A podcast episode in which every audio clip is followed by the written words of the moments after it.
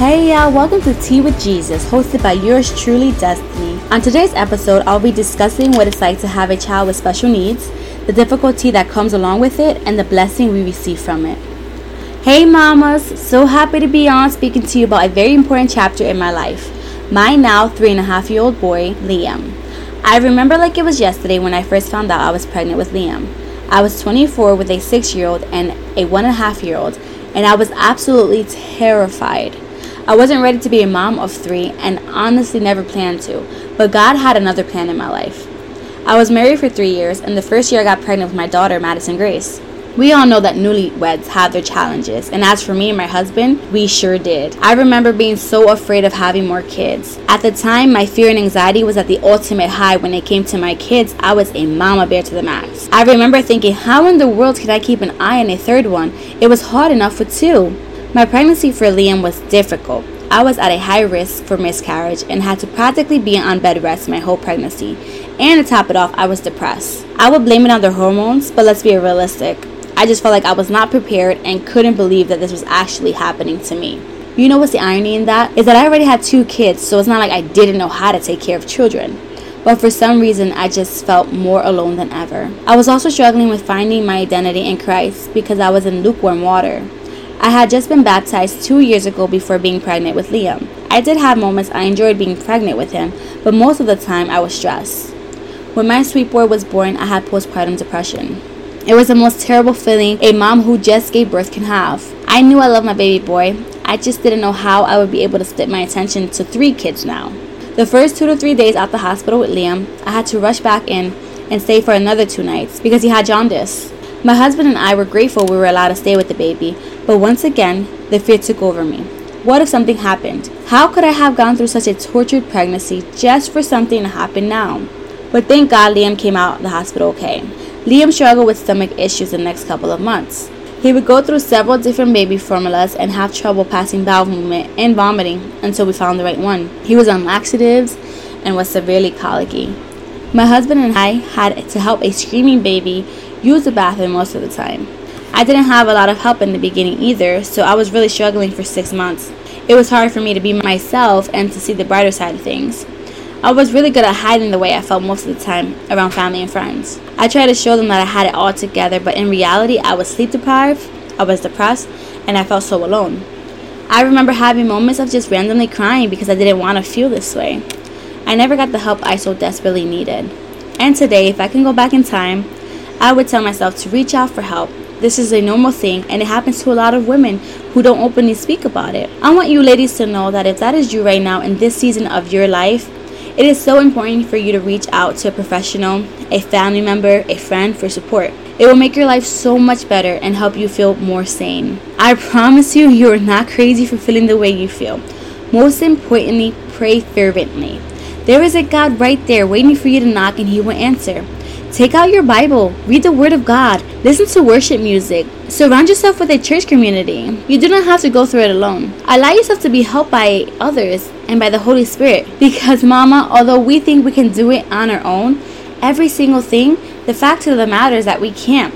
There is always room to grow in many things, and it does take a village to raise a child. Do not be ashamed. I once was ashamed, and then I realized that God doesn't want us to do things on our own. That was never God's intention. We're called to fellowship with one another. As the months came, Liam was hitting all the milestones for his age until he no longer wasn't.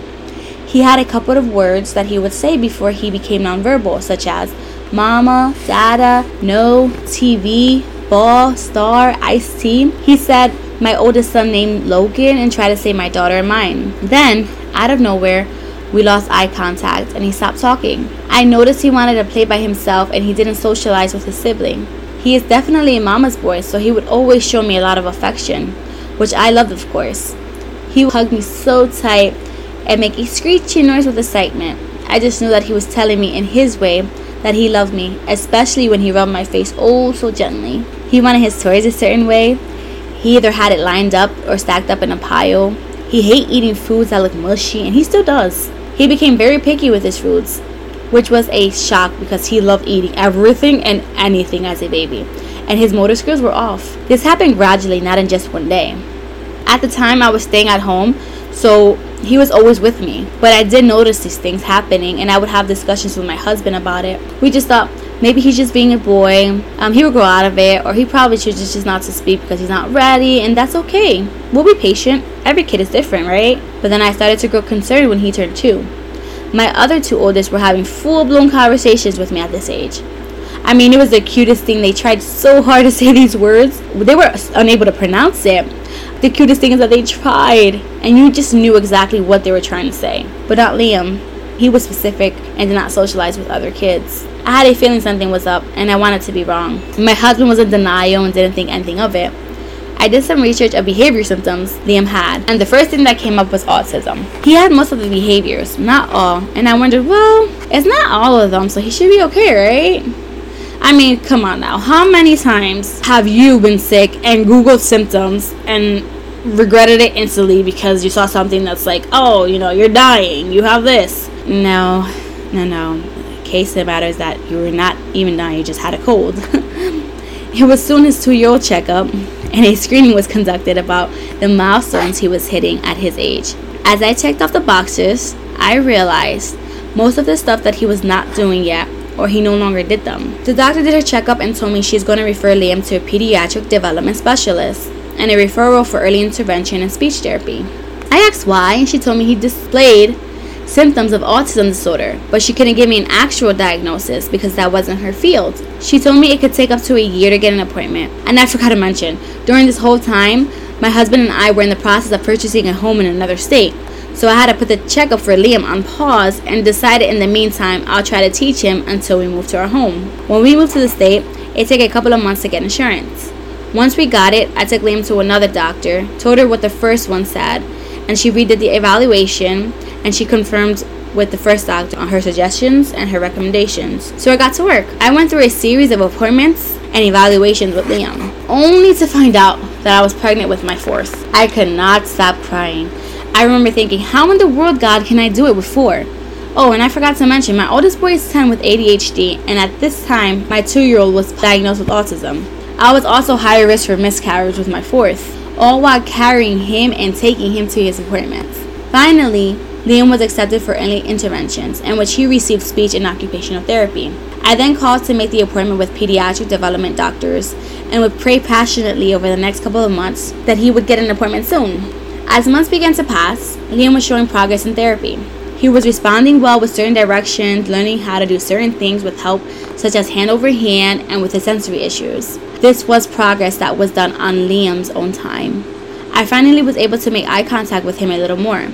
However, he was still nonverbal, and he still is. He did make noises, just not words.